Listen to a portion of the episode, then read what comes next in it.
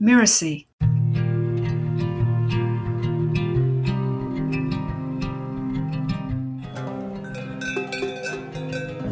In Bangladesh, almost every villager knows the folktale of the Tetan Buri, clever old woman, and the Boka Buri, the foolish old woman.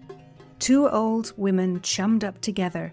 One of them was very cunning and sharp, while the other one was very foolish and credulous.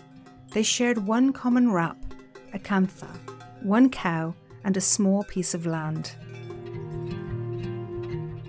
Hi, I'm Lisa Bloom, the story coach, and you're listening to Once Upon a Business. In each episode, we explore a story, a fairy tale, folk tale, or traditional story, so that we can discover the amazing lessons relevant for business and for entrepreneurs.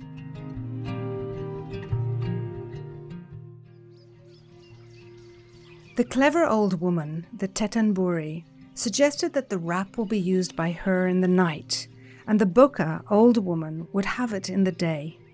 The other woman agreed. The result was that in the cold night, the foolish old woman shivered, while the clever one slept soundly with the wrap. Regarding the cow, the clever one suggested that the front portion belonged to the foolish old woman, and the hind part was hers. This was agreed to. The result was that the foolish old woman had to feed the cow and give her water but the other one took all the milk. When there was a paddy or sugar cane grown on the small piece of the land, the arrangement was that the clever one would get the portion above the ground, while the part below the soil would go to the foolish old woman. This was also agreed to. The paddy or the maize went to the clever one, while the foolish one had the useless roots which she had to pull out and burn to make the land ready again. The foolish old woman was practically starving and used to beg for a little food.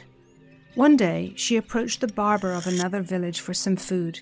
Since all barbers are very clever, the barber asked why she was begging, when she had a piece of land and a cow along with another old woman. Our foolish old woman narrated the story. The barber smiled and told her to soak the wrap in water when handing it over to the other one in the night, and not to give any fodder to the cow and rather yell at her. He further advised her to take out the roots when the paddy was young or the maize was not ready. The advice had the result. The clever old woman shivered and shivered in the night. The cow used to kick her when she would try to milk her. The crops failed, and she starved too. She saw that there were people who were more cunning than she, and the villagers decided that there should be an arrangement that was more just to the two women. This is a tale from Bangladesh by Roy Chudhurand Chandra Pranab. This story, when you first hear it, seems to be about inequality, injustice, and the righting of wrongs. And as always, there's so much more. The first thing that jumps out is a conversation about partnership in this case, the abuse of power, the inequality that can sometimes occur in what is assumed to be an even collaborative agreement. I remember an old friend in Ireland who made and lost millions in his entrepreneurial adventures. One night when we were walking back from the pub, I asked him, So, what would be your best advice for a new business owner? And he said without hesitation, You should know that partners are for dancing. He'd been burned several times and swore to never go into partnership again. Whether or not you're dancing, it's definitely a good idea to make sure that in a partnership both parties have equal say and that they're working towards a common goal. I love that the foolish woman finally asks for help. She seeks advice and insight to understand her situation. This is always a good idea in business. No matter how smart you are, you can't see what you can't see as you run your business. Having a mentor or coach who can help you see the dark corners of your business, help bring experience and insight into the workings of your world, can help you avoid mistakes and make better decisions. This story also speaks to the power of long term thinking rather than short term gain. The clever woman is only looking for short term gain as she tricks the foolish woman again and again. But ultimately, that's not sustainable. Once the foolish woman gets advice, she can show that if they work against each other, they both starve. That's an important lesson to learn. We need to work together for mutual gain in all that we do in our businesses. That's the only path to create sustainable, profitable business.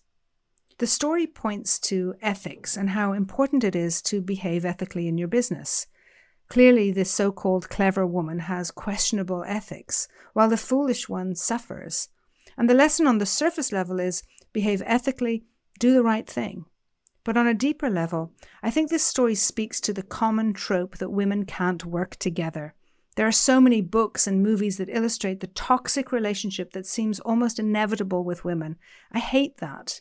And at the same time, I've experienced it on several occasions where I had women bosses who were horrendous.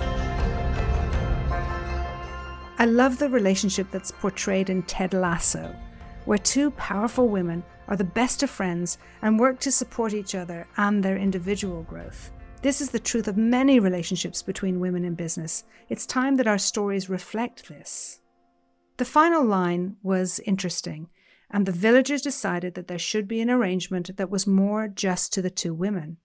It could mean that the village recognized the wrongdoing of the clever woman and moved in to protect the foolish woman. Or perhaps it's a broader understanding that what's bad for one will ultimately be bad for all.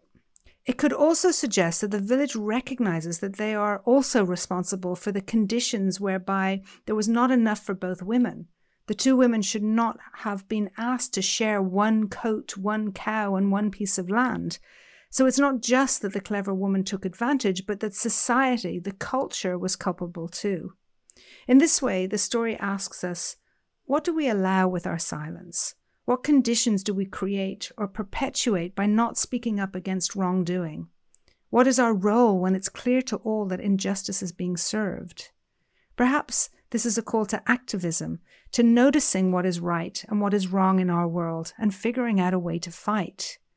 I've talked about this with my kids many times. What do we do when we see someone being bullied or when we see something that just shouldn't be the way it is?